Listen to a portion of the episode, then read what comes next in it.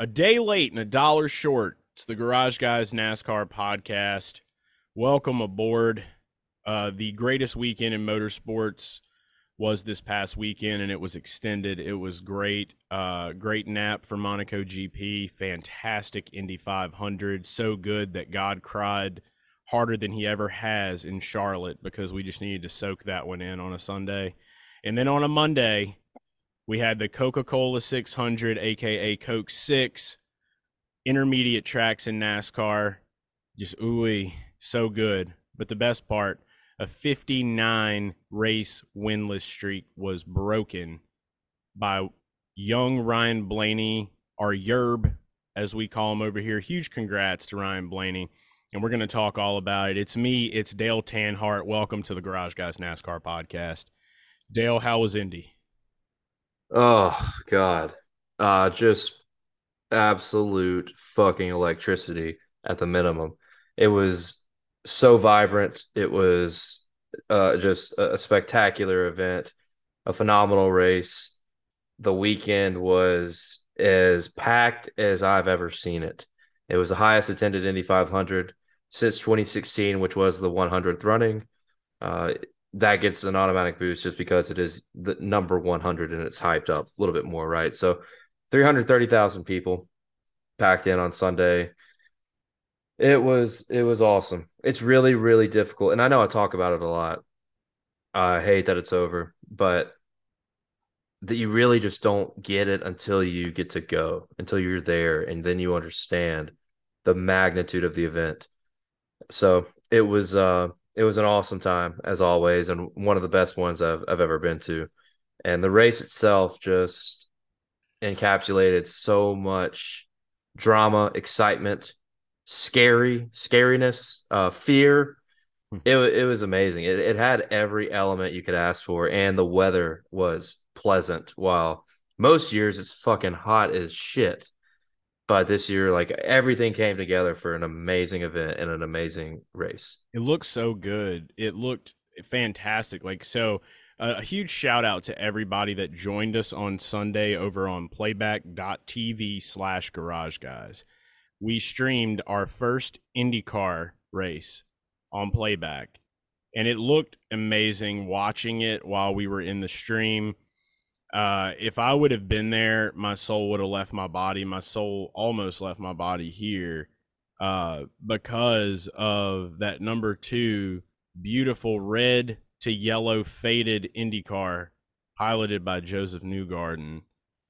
Probably is the most coveted bet I have ever made in motorsports. Definitely on the top shelf. I think it was it wasn't since 2014 that a driver won that race outside of the top 10 and that's something you would know. Is that is that true? I think so. No no montoya in 15 definitely started outside the top 10 montoya in 15 um NBC but got their stuff wrong. I think in the let's see i'm just gonna look it up. I think i remember like the last eight years. So that's close but uh, let me look. Uh indianapolis. I'm just gonna look. we're gonna fact check we're fact checking this. Dale's doing the Lord's work on that one, but yeah, it was it was great, man. I've never really like hit a bet quite like that one. I decided that it was going to be my only bet that I made on that race. Um, 2016, Rossi started 11th. So 2016. Okay. Yeah. So yes, it was a close one, but yeah, I can't remember exactly where Newgarden started. I just have felt that way since the beginning of the year, and I know you and I have talked about it multiple times. And I was just like, I remember back in January just being like, I'm going to bet on Josef Newgarden this year. And whenever that last caution happened and then they red flagged it, I was, I thought he was in fourth. And I was like, oh, damn, there's no way, you know, that he's going to be able to do this. But then when they showed the footage of where he was when the yellow came, he was P2. And I was like, holy shit. And it was just like God opened up the heavens. Exhilarating.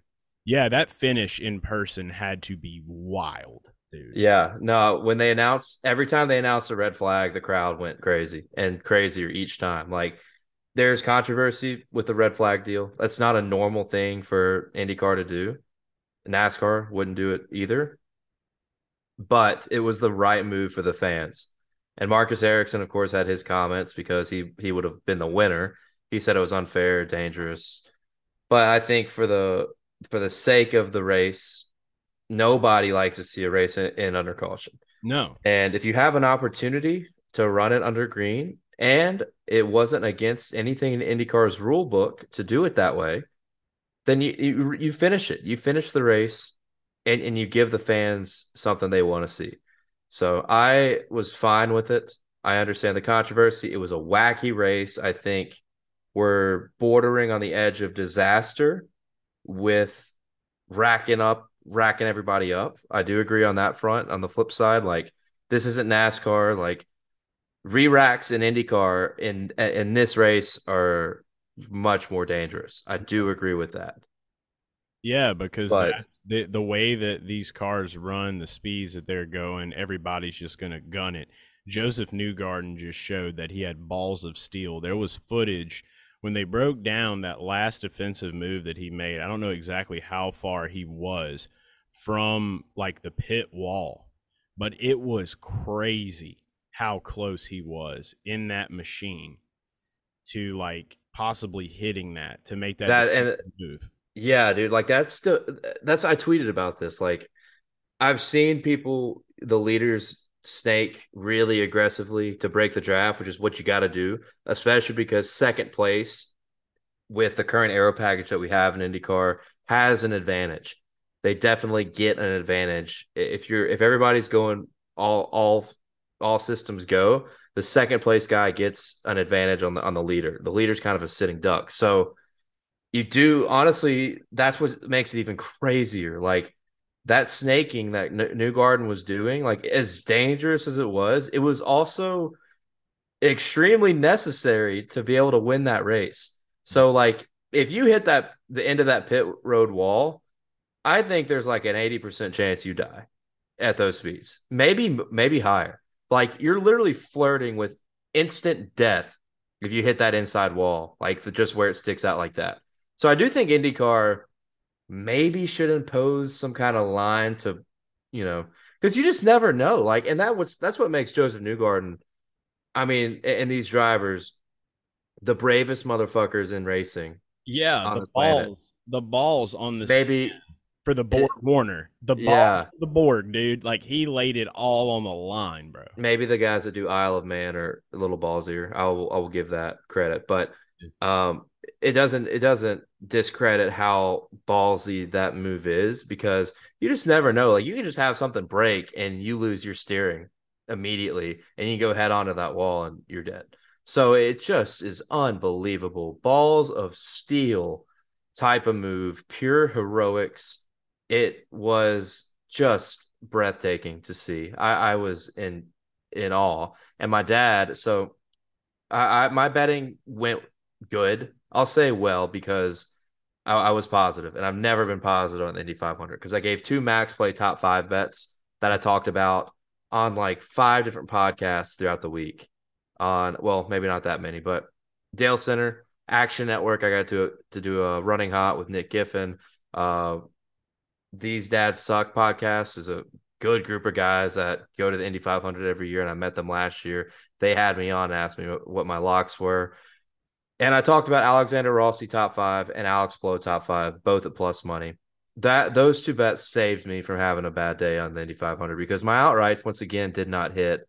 Uh, but we do this draft every year with all the guys that stay in our trailer at Indy, Mhm. and I've missed the draft like three years in a row because I was so hungover from Saturday night and I didn't make it.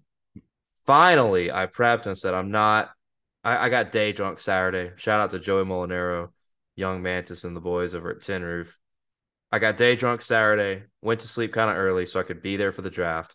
There's four categories. Everybody puts in 20 bucks. Uh, it's basically a $160 pot. And there's four categories of winners.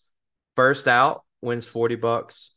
Uh, leader at the halfway point wins 40 bucks best rookie wins 40 bucks and then winner of the race wins 40 bucks and i had Felix Rosenqvist who w- was leader at halfway i had Katherine Legge who was first out and then my dad who hasn't been to an indy 500 in five years he was the last pick in the draft because he's never participated before and he got Josef Newgard, and that was his number one pick to win. So me and my dad owned our draft that we did, and the betting card went positive. But yeah, for you to pick Newgarden as your only bet is spectacular. It's fucking crazy, and it's honestly good that you like haven't watched a lot of Indy 500s because my buddy JC, you know JC Sanner, yeah. uh, texted me was like, "Of course, the one fucking year I don't bet on Newgarden."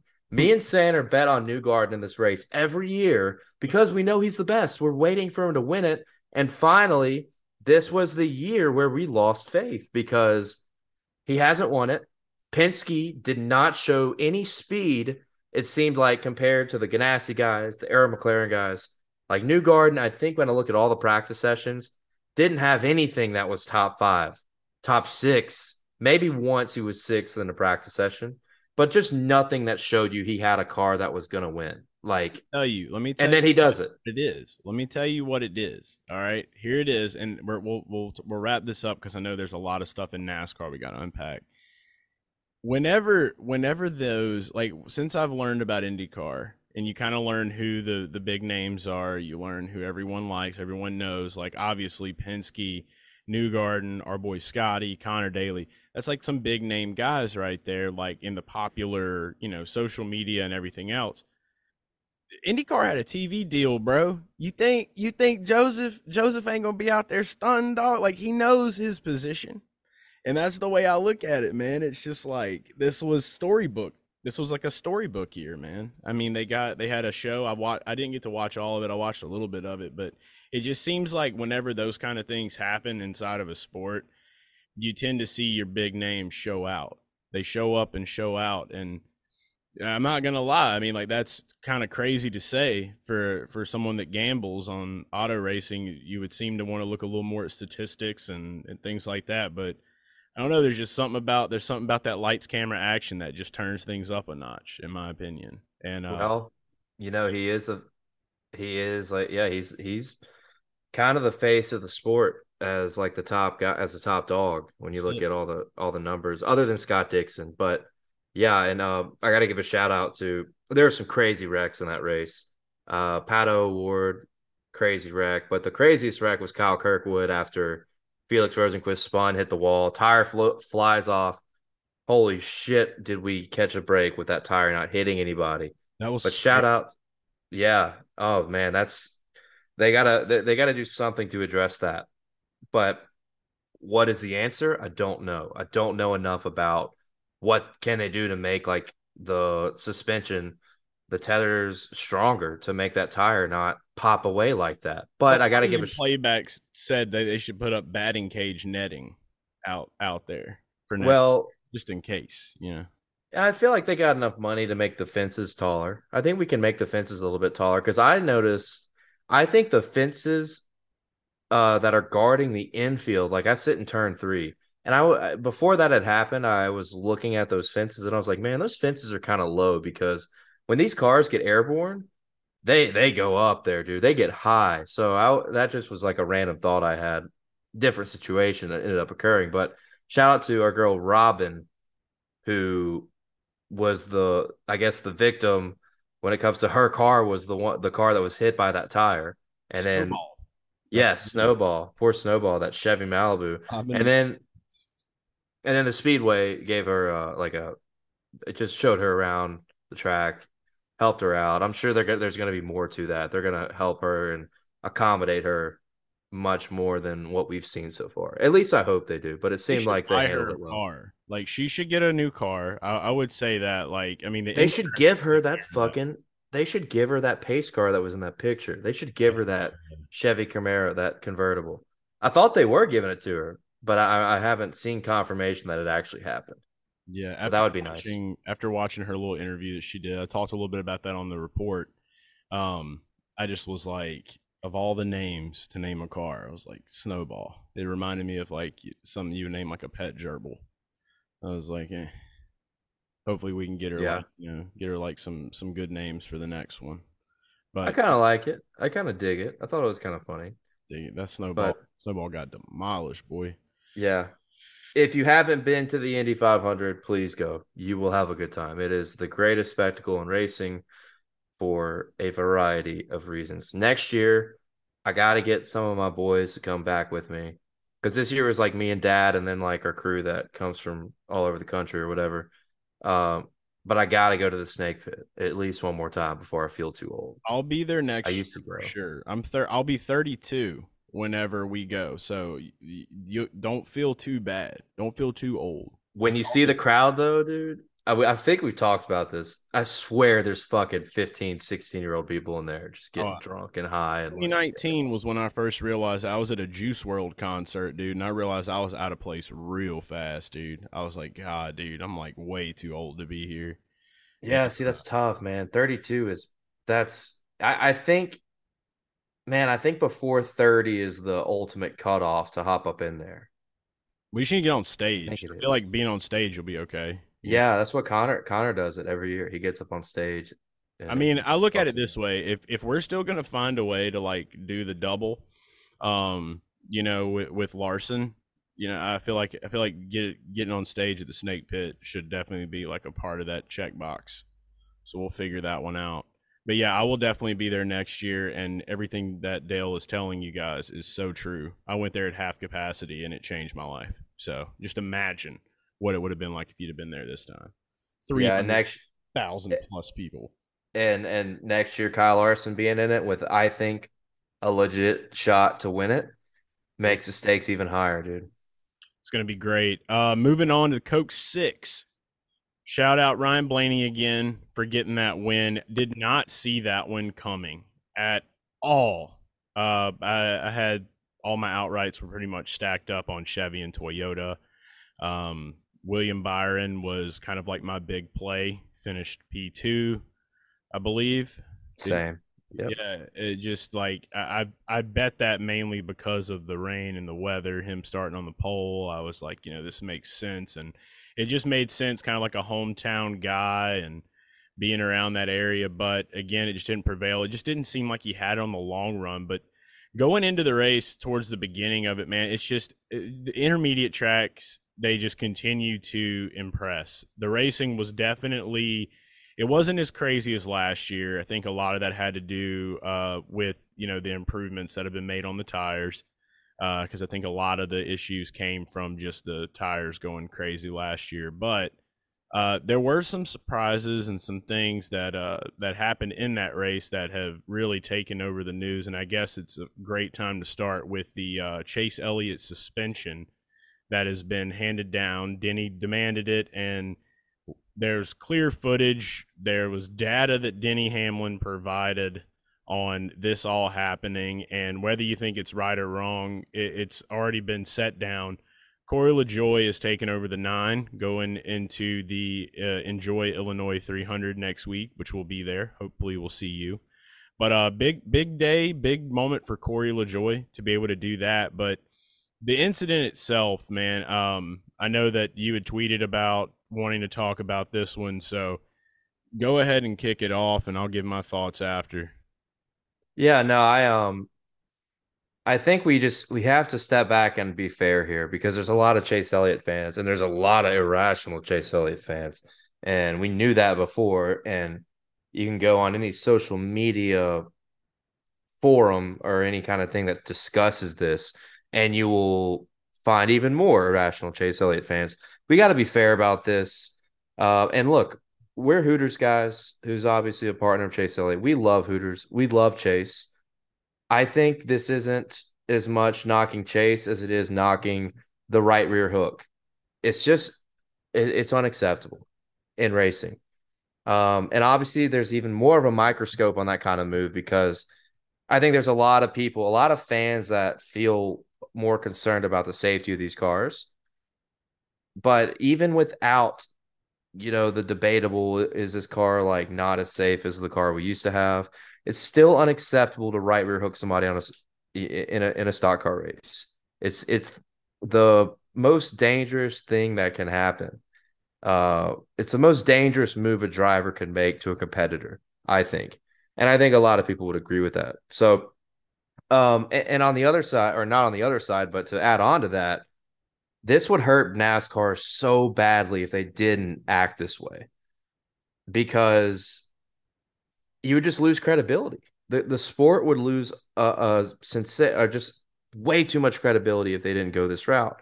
And if the sport loses credibility for not suspending Chase, it hurts everybody inside NASCAR. It hurts the teams. It hurts the drivers.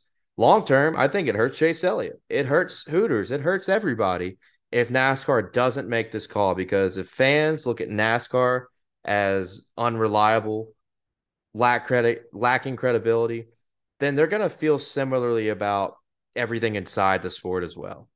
You know, so I just I think it's the right call. I think if you disagree with that, you are a very irrational Chase Elliott fan. I am a Chase Elliott fan. We know him. Like we're buddies with him. We're buddies with with several people at Hendrick Motorsports. Love Hooters. But I think it doesn't matter that it's Chase. It matters only what the action is. And they suspended Bubba Wallace. They set the tone in 2022 when he did this to Kyle Larson at Las Vegas. I don't see anything really different here except Bubba's looked worse because he had to drive down four lanes to get Larson. Bottom line is Chase clearly, and the the data didn't lie, right? Like NASCAR didn't make this call because Chase admitted it. They made this call because they looked at the data, they looked at the replay, and it was evident that it was a it was intentional, you know. So I think it's the right call. I think we just have to be fair and realize it doesn't matter who it is. If you make if you perform this act on a racetrack in, in the top level of stock car racing, you should pay something for it. And I think a suspension is a good step uh and, and as an appropriate payment, as an appropriate consequence to performing this action that's all you can ask for. You know, I mean, I, I agree with everything you're saying here. You know, just to back up again, yeah, like definitely like Chase and and we're Hooters guys. We support you know the guy in the nine. He's a great dude, but I mean, when you're in that car and there is evidence showing that you did something you were not supposed to, that does not cancel out just one guy, even though, because I think the big thing people were talking about from what I saw is like, are they going to suspend him because the last time this happened, the ratings dropped? It's like, you, it doesn't matter what happens. It doesn't matter if the ratings drop or whatever else. Like, just like you said, it would just be a total clown move because it would show that some people can do things and other people can't. So they have to be, you know, very strictly enforced when it comes to uh, things like that. What what I don't think enough people are talking about, and what I like the most in this situation, is the fact that Denny Hamlin has really gotten to this point where he is just taking shit in his own hands. By him tweeting out that data, making it public, just showing the world, like you know, we're not going to keep this shit behind closed doors anymore. Like we're going to be straight up, and I really think that that whole deal that happened with him earlier in the year where he had to go through the appeals process, him now having a podcast, having that platform to really speak on what's happening. You know, that's the kind of things that people that are up in boardrooms and things like that can get afraid of. And so I think that Denny is just really flexing his muscle right now. And, and I think he's doing a great job with it because he's like, I'm not going to put up with bullshit anymore. If something wrong happens, and nobody wants to say anything or do anything, I'm just going to do it myself. These are these are real renegade moves from Denny Hamlin, and I've gained so much more respect for him over the years. I know a lot of people talk shit about Denny and hate on Denny. I see every driver in that garage is just is a man or a woman, and I try to get to know them and I try to understand them and see them. Denny's doing a great job of showing that, like, hey, if we're gonna make rules, then we're to let the public, the fans, everyone know about them. We're to put everything out there for the people so that they can see as well. And then we'll move forward from there. So I love the fact that he's taking things in his own hands and he's using his platform to really yeah. Good because that's that's what that's like being informed is is a good thing and i think it's great for the fans too because like think about all the people that maybe are you know and this isn't just like a chase elliott thing but you know, you said there are a lot of irrational Chase Elliott fans. There's a lot of irrational fans for most drivers. Uh, NASCAR fans are the most passionate fans in all of sports. And I've seen a lot of sports out there, and I have not seen one other sport where you have somebody that would do the type of shit when they have a favorite driver. So maybe by him doing some of these things that he's done this year, it's really helped you know some of these fans learn and see and, and maybe they're I, I have a, a, really good feeling there are a lot of chase elliott fans out there that saw that and they're like yeah well you know chase is still our guy we still have chase but yeah from what we're seeing here from denny uh, it wasn't the way it should have been and now there's proof here on it. Yeah. it's opening some people's eyes up. I think a lot of people are seeing it as denny complaining. I see it as him making nascar forcing nascar to make right decisions honestly right? Because it's a good it's, thing yeah, it's some he's keeping them on their on their toes because he's given everybody access. And NASCAR has done a better job of giving us access to some of these things too. I don't know. I, I would be lying if I said I knew that we could access that telemetry. I don't know that if we can, but like NASCAR is having more in-car cameras. Like they have an in-car camera everywhere. There's more accessibility that's happening, and Denny Hamlin is definitely helping that. Like I don't, I don't see this as a Denny complaint. I see this as like a it, it, may it helped NASCAR make the right decision, which you know I th- NASCAR can definitely see that telemetry anyway, but you know if they make that decision and they don't do it, and then Denny posts that telemetry after, oh, it's just disastrous for the for the public image of the sport, and um, everything went how it's supposed to go. I mean that that's obviously you don't want to see that happen on the track. But it happens. Bubba did it. I like Bubba Wallace, you know. I like Jeff Gordon. Jeff Gordon fucking did it. And like one of the worst situations you could do, like taking somebody out of a championship, essentially. Jeff Gordon did it. Tony Stewart's done shit like that. Like some of the sport's greatest drivers have done something like this before. And uh it's just it's just a temper. It's a it's a heat of the moment situation and everybody makes mistakes. So I don't want to sit here and say it's a Chase Elliott issue when a lot of other drivers have done it before. And right now, I, I am concerned because there's definitely, it seems like there's more and more of this happening over the past couple years than in prior years, which is concerning to me. And it goes back to what we discuss and what we've uh, simply heard and seen in basic news stories that the driver etiquette is really bad right now in NASCAR. And it is. And this adds more fuel to that fire. And I hope something happens not on the track. I just hope something happens internally that stops things like this happening because there's just a there's just some kind of disrespect that that's floating around w- between all the drivers and, and the teams. And, and to some extent that's cool. And then when it turns into this it's not cool anymore. I just hope that what denny's really kind of doing right now other drivers see it and that you know, I don't think the other drivers see it as complaining. I think the other drivers see it as keeping people people of their word. Oh yeah, no, it's just fans. It's just some fans, especially like Hendrick fans that yeah, oh, Denny complained. But you're gonna have I mean, you're always gonna have outside opinions and you're always gonna have those kinds of things. What matters most is is that what Denny did was, in my opinion, the right thing by keeping people accountable and holding people accountable and he's just doing it in his own way. So hopefully we will see more drivers do that kind of stuff. If, if the fans want to call that complaining so be it you know? It is what it is and that's just the way that i see it. But um, i haven't got to listen to his podcast. I know that a lot of people were talking about it. I'll definitely have to check that out at some point just to kind of hear a little bit more about what he had to say.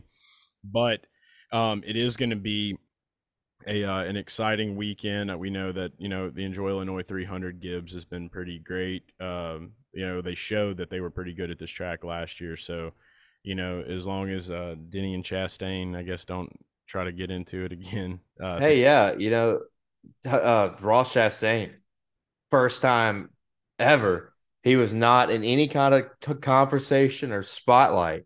I feel like this past weekend, and, and oh no, man, Kip, man, he was not Richards, good Kip Richards had something to say about it. Kip Richards thinks that everything that happened here was was Ross Chastain. He he has yeah. a conspiracy theory, a very big conspiracy theory. Everybody should check out on the report. It's uh gets a little wild, but uh you know that's Kip. That's what he does. And uh, so yeah, but um, yeah, Did- Chastain, that was crazy for me. Like I think what we figured out about Ross and Trackhouse, uh, we we chatted a little bit about it on playback, uh, and, and I'm I'm interested to get your thoughts on it here. Uh, you know, he finished 22nd in this race. It seems like Ross and the whole Trackhouse team they they really rely on on the practice and qualifying, man, because like this was a little unusual of of, an, of a performance for that team at a intermediate track this year. This is the first time that he's Well- finished outside of the top 12. I disagree because Fontana, we had no practice in qualifying, and they unloaded with the best car in the field. Yeah, maybe you're right. He led like he led like a fucking 140 laps at Fontana, and uh, Shit. so and and also Daniel Suarez was fast, but Daniel Suarez ran, uh, ran into Kyle Busch when he spun out, and then his day was done. Basically, his car was slow. He had what happened to Ross? Uh, Ross was not good from the beginning, but Ross got I don't know what wreck it was. Of course, like we had another 600 where it was super exciting. There was a lot of wrecks, a lot of drivers on edge.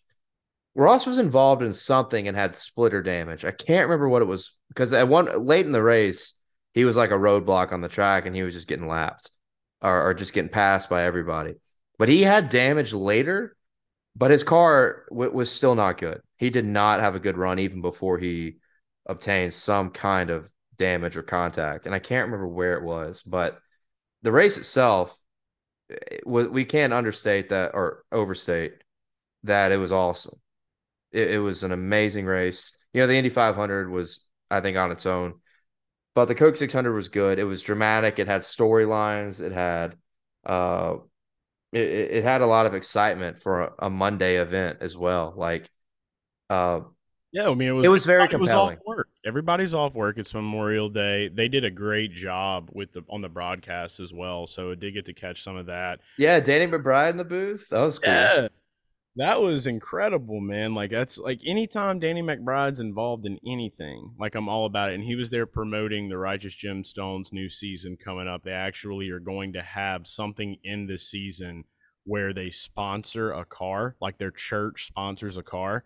I wish they could have got Morgan Shepherd involved in that. Right. It'd been great. Maybe they did. Who knows? But I, I he didn't have a lot to say in the booth, but he was funny. But I think it's cool that he stuck around on a Monday, right? Like most celebrities w- would Oh, dip out. paid. He got paid for sure. Like, But I mean, it's probably it probably wasn't his responsibility to hang out there again for another day. he wanted to So I, yeah, like I, I do think he wanted to be there. Like that was cool. But um yeah, just added a little bit it added more flair to the event. And uh yeah, I think I had to watch in the car uh for most of it. Me and dad got home and got to watch like the last 40 laps. be. But I did actually think this broadcast was better. This broadcast was a lot better than than what we've had for the most part uh, with Fox in 2023. Uh, doesn't doesn't take away from the fact that it's been a you know bad year for Fox. I think because and it even worse because people the big Twitter thing that I saw that's popped off is somebody comparing like the Indy 500 broadcast, which was electric, lovely Diffey, always have comparing that broadcast call to the Daytona 500's broadcast call. And it's just not even close, man. Night and day difference on the electricity level. So I don't want to get in that topic of like talking about Fox, but uh, I, I, the broadcast was better and it was a great race. And everybody, I think everybody except some of the Chase Elliott fans were pretty happy with everything that happened because Ryan Blaney is as likable as, as it gets in the sport. yeah. And not even just that, the fucking celebration that Josef Newgarden did was unbelievable, dude. That was so awesome. That was so fucking awesome. And then Blaney did it, and then Justin Allgaier did it Monday night. So, man, that was sick. And that I think that really, it's kind of crazy. I think it's a stupid idea, especially Josef Newgard, because those those stands were fucking packed, and he just ran up in there, dude, like He right on the start finish line. he won the Yeah. Oh my god, it it stupid. You know, it's crazy, but it, it wasn't as crazy as probably the moves he made in the last lap. But it's still crazy and amazing and awesome. And then it started it started like a movement. Clearly was an influence to the NASCAR drivers that won the following Monday night, and they both did it. So that was a really it. cool I, deal. I don't think it should be overdone. It should definitely be right. Agreed. Memorial Day tradition, especially for Penske. You know, I, I know that was that, I didn't watch the Xfinity race. I didn't know that that Allgaier did it, but shout out to him. Yeah, I do agree. I do think it should be like a uh don't don't overblow it, right? Don't yeah. overblow it. But yeah, J- Justin Allgaier is obviously very likable too. So like that race was a great cherry on top. It's uh fuel mileage event.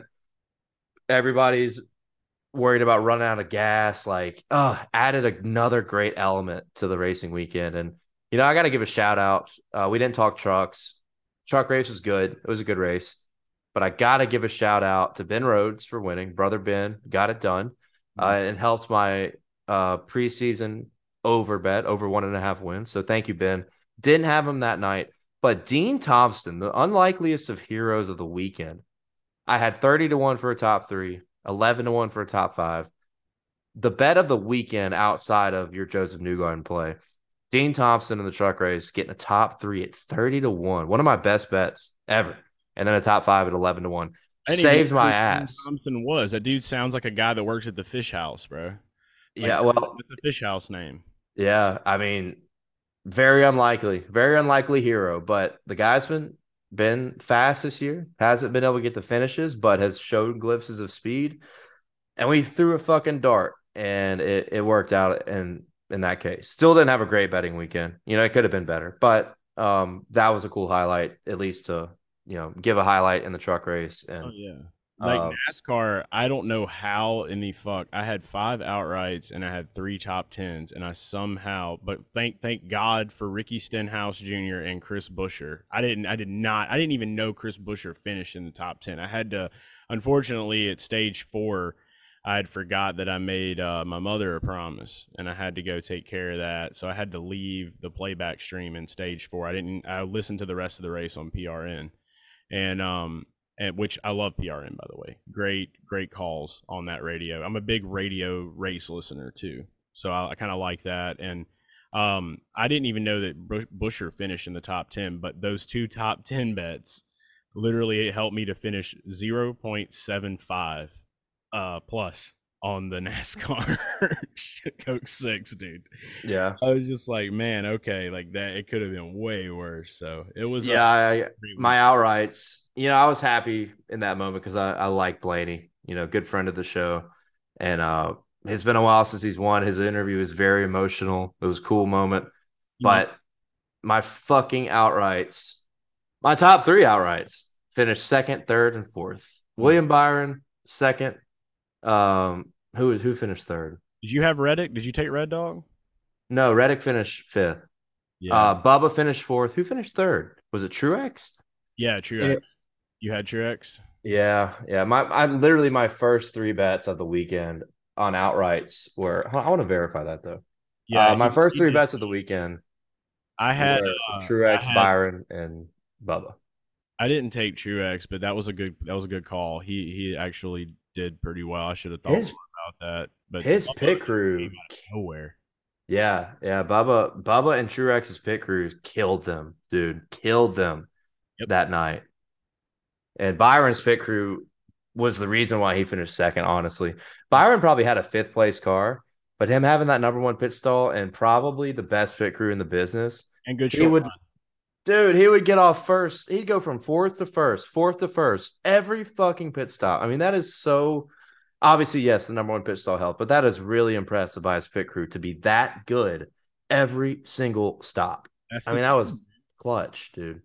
That is the team, man, and that's that was one of my main points when talking about betting on this race was you got to make sure that not only do you have a guy with a good car, but that pit crew has to be top fucking notch for this kind of race. Yeah, we went on uh we went on Sirius and I talked about Byron like everything has just gone right for him and he's got all the elements to win a championship with his talent level, with being in the right place at the right time, fast race cars, and probably the best pit crew in the sport right now. Like he's got everything going his way. So he's always a good guy to bet on. And I bet him for a top five because I, I, was like, Everything's Willie going Beard. right.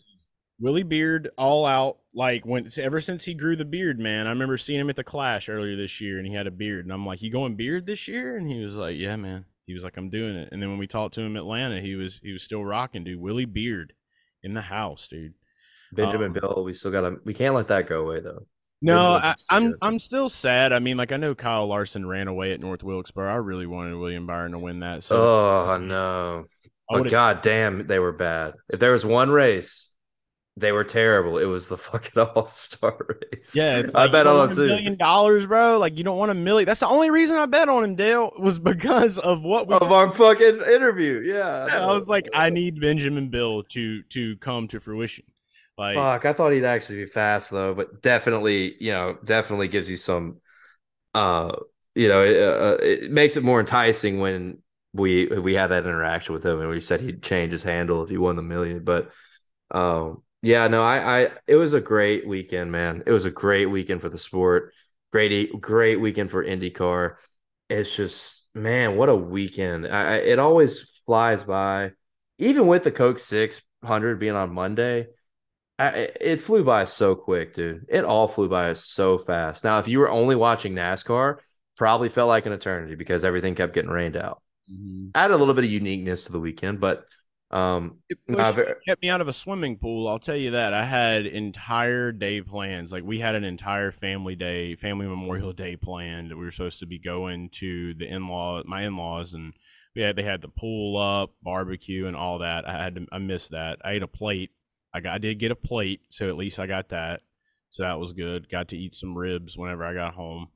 Um, but yeah, I missed out on that. But yeah, I mean, still at the same time, like I remember waking up. I and I never do this, but like I woke my ass up at like seven o'clock on Sunday, and I really tried to watch the Formula One race. I fell asleep.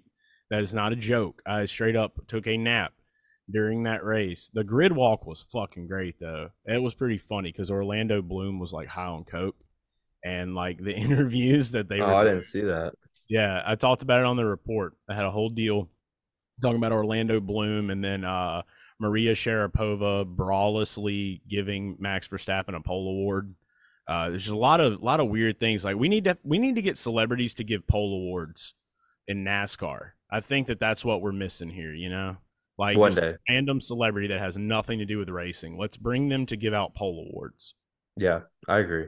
Now, I did watch. Um, I was on the grid for the Indy 500, so I missed the end because I was in the media center watching Monaco, and then I was like, I, Verstappen had a 41 second lead when I was watching. I was like, okay, I mean, I know how this is gonna go, so I didn't see the end, but just uh, uh the the repetitive beat down by Red Bull as we've seen throughout 2023, big yawn fest Yeah. uh, for the Netflix subscribers. No, but 22 overtakes, Dale. There was 22 overtakes, all by Sergio Perez because he had to start. yeah, in the back. oh man, that's fucking spectacular, dude. Right? Yeah, it really gets the blood flowing, dude. That is Monaco though. Like not Yeah. not Monaco has not been super competitive in the majority of the last however many years, but it's a really cool like that's a, still a bucket list place I would want to go.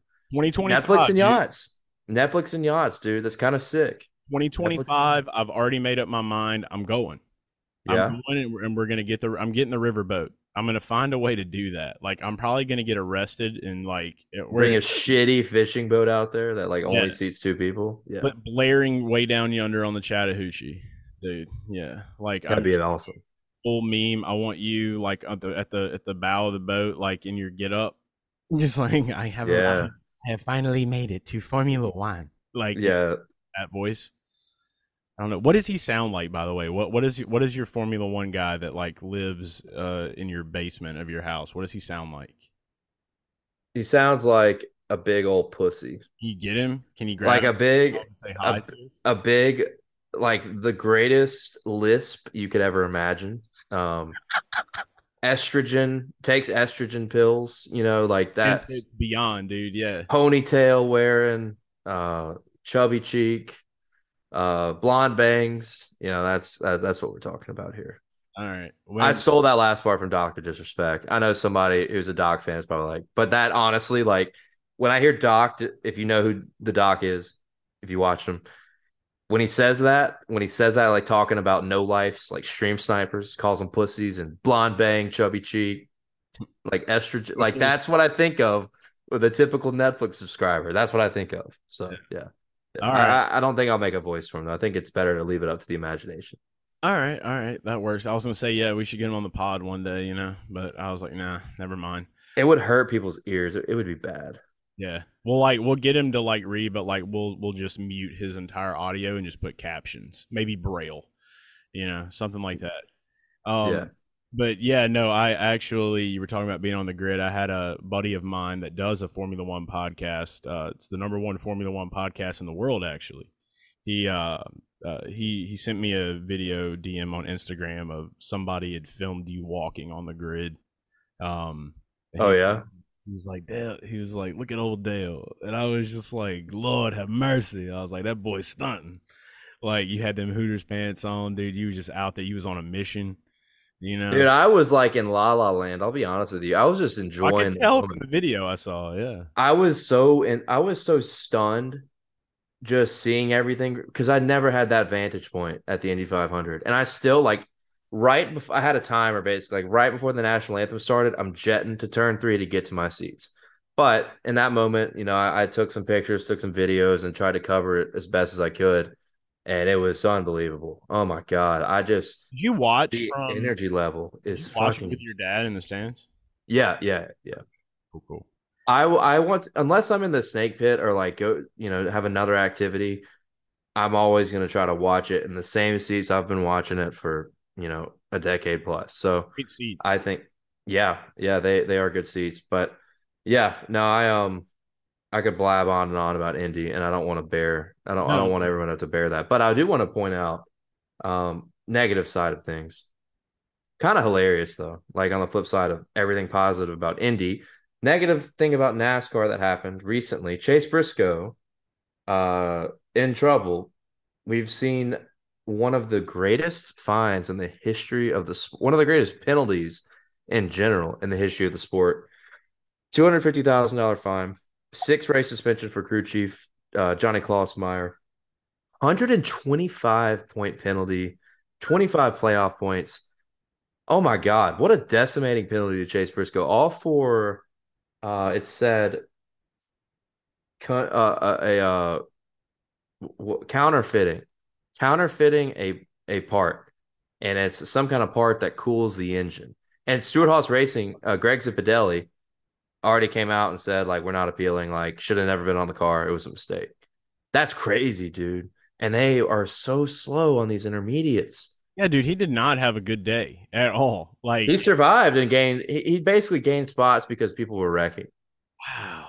And What I mean, going on with the engineering department, dude? dude, because it's so crazy. Because Kevin Harvick was somewhat competitive. Like Ford found something in this race for Oh, Blaney right. to win. Brad K had a rocket ship. If he doesn't get wrecked eh, or or have his wheel, his loose wheel, and then wrecks, Brad K would have been a factor in in that race at the end. No doubt in my mind. Ford found something. I, I don't know what it could have been, but they definitely did because we all talked about it, right? Like nobody, I don't think anybody really saw. There, there were people that bet on Blaney, obviously, but but it was more the people that I saw that bet on Blaney were betting on him due to value. Huge, Yeah, his price. Roto Doc uh, actually hit Blaney, and and what I loved about it, I, I had a good conversation with him on Monday.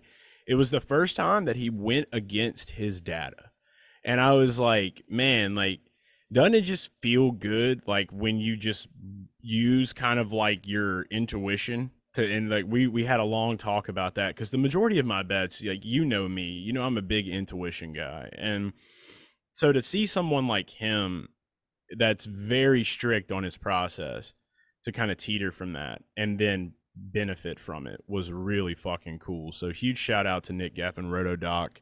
Uh, You know, I gotta say, I just realized, you know, we were on. Remember, we were on Sirius XM mhm. the Thursday before with Chocolate Myers and, and John Roberts. One of the picks I gave because uh, Chocolate asked me about the Fords, yeah. and my my advice was pin them against each other because I mean I don't think anybody thought they were going to be like as good as Hendrick or as good as Gibbs or twenty three eleven. But I did say You know, Blaney's been one of the fast forwards. He's been better than Logano uh, overall on speed. He's plus money to Joey. Take Ryan Blaney against Joey Logano. And if I could, like, he's he was sitting at like 22 to 1, man. Like, Mhm. ah. And, and he ran, you know, he finished like third. I think it was at Kansas. He finished third or fourth. Like, there has uh, there could have been a sign there The evidence was there. glimpses glimpses that yeah glimpses that he's been that he's been kind of fast right like Yeah. but fuck me dude ford collect not collectively but there were several fast forwards in that race chris buescher was good early brad k i think god brad k was good It- I, if he doesn't have a problem like, he would have been a deciding factor in that race blaney obviously was great harvick led some laps at one point and you know borderline top 10 but then when you look at Almirola and Preece, and especially Chase Briscoe, what the fuck is going on there? Yeah. I thought he'd be a championship contender this year, and it has just gone so south. Well, I think it, it just has a lot to do with the performance. Like like with what you're saying about Kevin, like Rodney Childers, I feel like has a big thing to do with why Kevin can be consistent. Like Yeah, just that veteran camaraderie, man. Yeah, man, that's a good. It's like it's like Hamlin and Gabehart, man. I mean, like that's those teams. You know, when you look at them, you're like, okay, when these guys are together, they can make some shit happen. One thing that I do want to point out that kind of is in that same category. We, I mean, we saw another great run from Ricky Stenhouse Jr. and Mike Kelley. These two guys together Oh yeah, got something, dude. Like, I mean, Ricky basically stayed around and hung around the top 10 the entire race. Like, the improvements that JTG has made this year have been outstanding, and it's just so good to see our guy having some success like that. I know it's not Dude. Ford, but it still, I'm just super fucking pumped and proud that, eh, that they, they they found a way to, to get a guy in there and get someone on the box for him that can make the, the gel stick like that. yeah, and and there, yeah, there's something there, and a lot of times you see guys win a Daytona 500, and they just, you know, they're they don't match that ever again, at least in that season or or, or whatever. But they've been matching top 10 runs, top bordered around top fives, and their bad days, a lot of times their bad days are top 15s. And that is a sign of borderline championship caliber. I, I don't want to say that they're a championship caliber team, but you can Chase Briscoe is a guy that proved last year, you know, on the same linking this these two subjects together. Chase Briscoe kind of proved that you can point your way into a championship contender here because Chase won one race last year, which was at Phoenix way early in the season. And then he made the top eight, right? Like he made the top eight just from surviving by getting good finishes. Has so when we see this with Ricky, they're getting good finishes. If you survive and your bad days become top 15s, even though you're not winning, your good days are hanging around the top five, getting some stage points, and your bad days are top 15 runs. That's a good sign at this point in the season.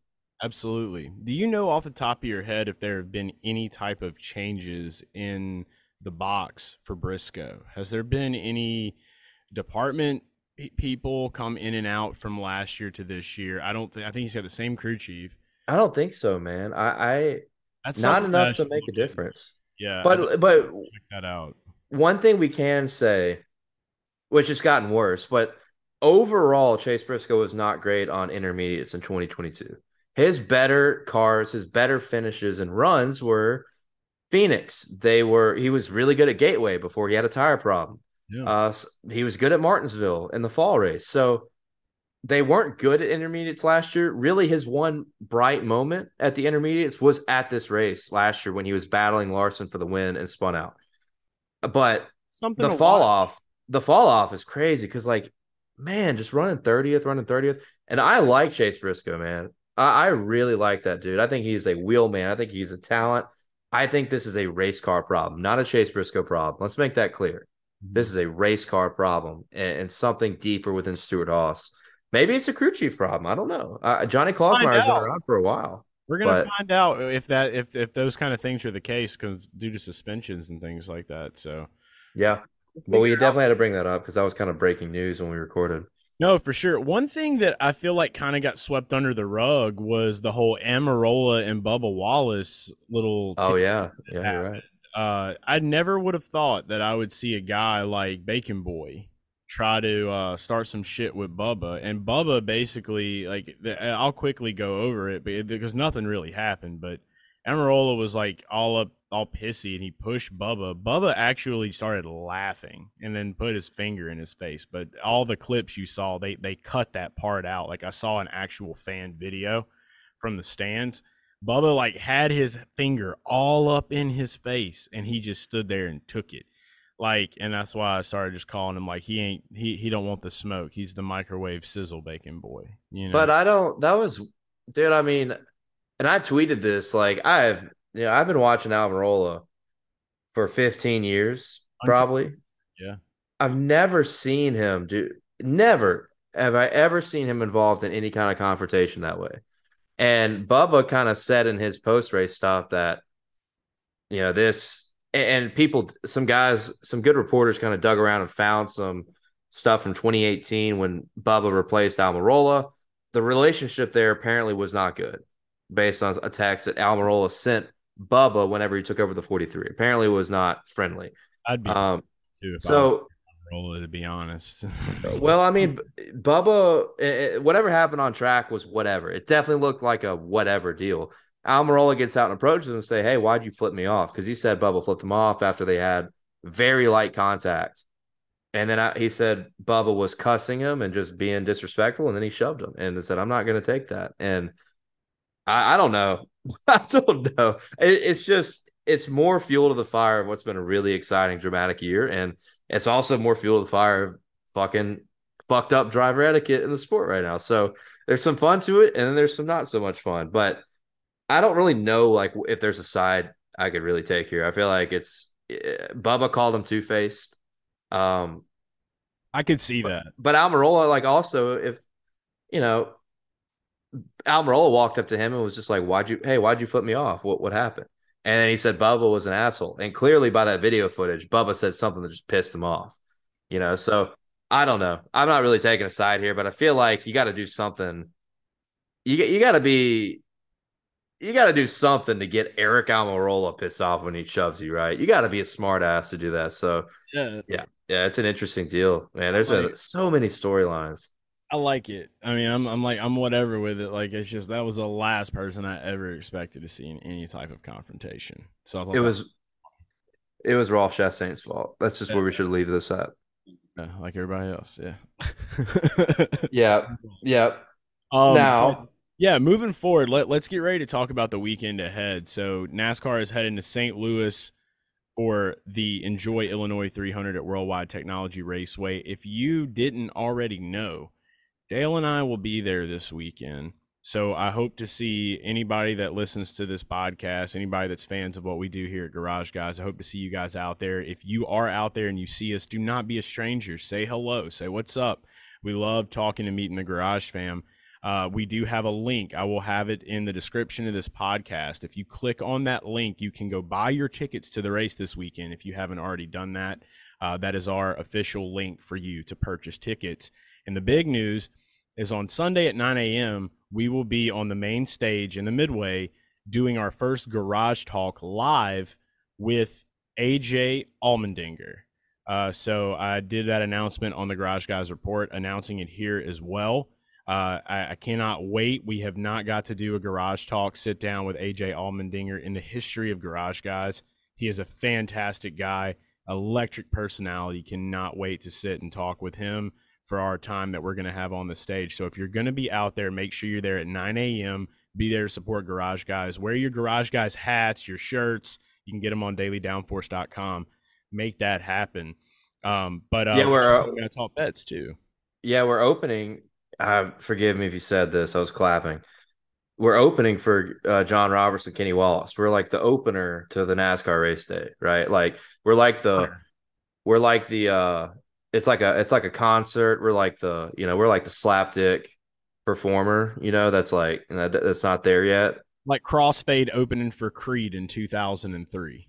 Yeah, I don't even like I don't know who crossfade is. So yeah, I guess that's that makes sense. So yeah, like we're we're opening for for the greatest show in St. Louis. So yes, AJ will be with us and it's going to be a lot of fun. So we hope you tune in. We hope we see you at the racetrack and we're very excited to to be up on a stage where we can have some fun uh, early in the morning there on Sunday uh, before the Enjoy Illinois 300 at World Wide Technology Raceway. But yes, as you said, let's uh let's talk a couple bets. I think this is a very confusing weekend because kind of races like a short track, and we're not running the short track package that's been used at every other short track this year, other than like Dover.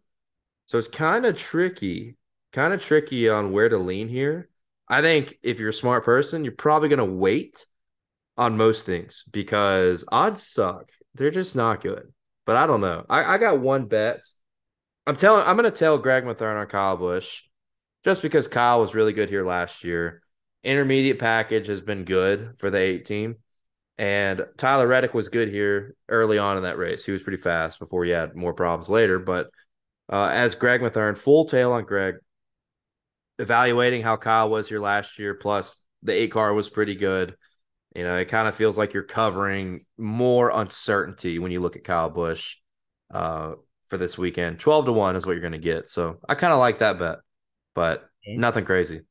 I uh I'm I'm kind of looking right here just as of lately how things have been running and from everything you've said. I, am thinking about pulling the trigger on uh Bubba Wallace 35 to 1 over on Barstool Sportsbook. I kind of like that play. It seems like Me too. He's been able to uh to whip work at some of these tracks and with him just having that confidence build up a little bit more success this year i kind of want to ride that wave and see where it takes us plus with the with the odds on that you can put a little bit down and still have a great day um, you know and then also looking at this I, I think one guy that has not really had the best of luck that that i'm thinking about trying to take a stab at this week has to be Christopher Bell. I think the best odds on him right now are eleven to one. Gibbs was was pretty good here last year, um, and that may even open up if you really want to go as deep as it may open up uh, an opportunity to look and see where Ty Gibbs is at if you really want to take a stab. Um, I think he's forty to one on Barstool. Over on Caesars, Gibbs is forty to one as well. And then I've been doing a little bit of digging on PointsBet, uh, and he's already at 33 to 1 on PointsBet. So PointsBet's kind of like I don't really bet them usually week to week, but communist find some good value over there. Yeah, I think uh, I'm with you on 23XI. I think um, you know, right now when it comes to just hot streaks like William Byron, Kyle Larson, you know, Kyle kind of tumbled this week after crashing at Charlotte, but William Byron's probably the hottest guy in the sport right now. Um, and then I, I, I, w- I would I would say Kyle Larson pre Coke 600, but really, Bubba Wallace is on a career stretch right now and has been really fast at a lot of different racetracks, getting good finishes. I think 35 to 1 for Bubba Wallace is great. I think 14 to 1 for Tyler Reddick is not so bad either. You know, if we're running the intermediate package, Tyler Reddick was amazing at the Coke 600. If they've got raw speed again, they're going to qualify well and they're going to race well. And we saw in this race last year, really tough to pass. If you get the track position, you're in a better shape. You're, you're in better shape than you would be if you're starting 10th or 15th or 20th and having a strategy to jump, uh, jump a lot of cars and gain spots. So I think the 23XI cars are going to be good. They're going to qualify well. They're going to race well. So I like Bubba Wallace 35 to 1. 10 to 1 for a top three on Barstool, I think is a good line. Uh, and then Reddick 14 to 1 over on Barstool, I think is a good line as well. So I think if you three guys, I'm gonna ride the kind of hot streak of a team that seems like they're getting faster and faster. Momentum is key, fast at a variety of different tracks. That's 23XI.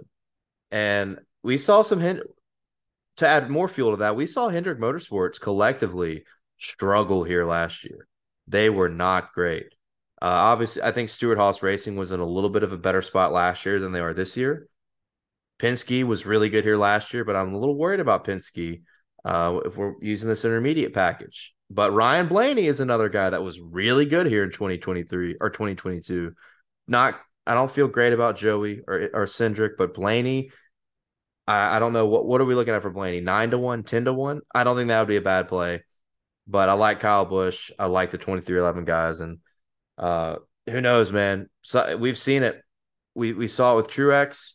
Once you get that monkey off your back, you just never know how many more you can. They Blaney could just start ripping off competitive runs, running in the top five, leading laps, and competing for wins. And finally, the relief that relief opens a new door for Ryan Blaney in 2023. So who knows? He could go back to back. Very true on that one. Yeah, I like all these. And look, we'll have more plays out. Make sure that you watch Dale Center on Garage Guys YouTube this week. Uh, Dale's going to be diving into everything in the motorsports betting world. Uh, I do my chase for the Cup segment, and Dale usually has a couple other guys that come on there to talk about the other motorsports because we're trying to get you covered on all bases. Anything that has wheels and goes fast, we want you to be able to bet on it. That's what Dale Center is there for. So make sure that you check that out on Garage Guys YouTube this week. And of course, make sure that you're following us on the Action Network. That is where all of our NASCAR Cup Series bets are placed. So you can find those links in the description to this as well. Um, but yeah, I'm really excited about this race weekend. I can't wait to see when we get some more prop bets coming out. Um, I'll definitely be kind of teetering around. The top tens have been really good to me this year. I think I'm going to make sure that I keep riding that up. I'm just now watching live on Barstool Sportsbook, seeing where odds are changing. So uh, odds just got a little bit longer for some of the guys that were just here, like all at one time. Pretty cool to see that happen. Um, but yeah, it's going to be a fun weekend. I hope to see some of you guys there. Make sure that you tail what we are betting, as always, and make sure that uh, if you're not subscribed to this podcast, do that right now. Tell one person uh, that you know that is a race fan about us today that may not know about us, and let, let's keep the Garage Fam growing strong the Discord has been wild lately. Um, and, and I think a lot of that had to do with just the hype of the greatest extended weekend in motorsports. So uh, can't wait to keep seeing what you guys have for us in there. Make sure you watch the Garage Guys Report on Garage Guys YouTube. And uh, other than that, the, this has been a, another good show. Always good to catch up. You and I haven't really seen each other much uh, over the past month, so it'll be good to um, kind of get to really catch up this weekend as we head to St. Louis and um, get the uh, get get the old the, the, the wheels greased, I guess you would say, before we uh, go live with AJ Allmendinger on Sunday morning. Yeah, man, I can't wait. It's gonna be gonna be a good time. It's a great event, really, at World Wide Technology. I was blown away last year at both the NASCAR and the IndyCar races. So hopefully we can uh repeat with another fun event weekend at this racetrack. A lot of good people involved uh, with World Wide Technology Raceway. So yes, I'm excited to see you again. I'm excited to be at the track, and uh, hopefully we can get back on the on the betting stride here in NASCAR. So we're gonna all good things right ahead. Now. We're gonna make them. I remember last year you and I both had Logano. It was like the first time. Yeah. it seems like we go through this weird stretch where like we're not good at outrights, but then there's this one race where you and I both just explode, and then uh, this might be that one. This could be. Yeah. The- let's let's manifest it. I feel it. I know it. I like it. That's it. All right, guys. Thanks so much for listening. We out. We will see you again next week.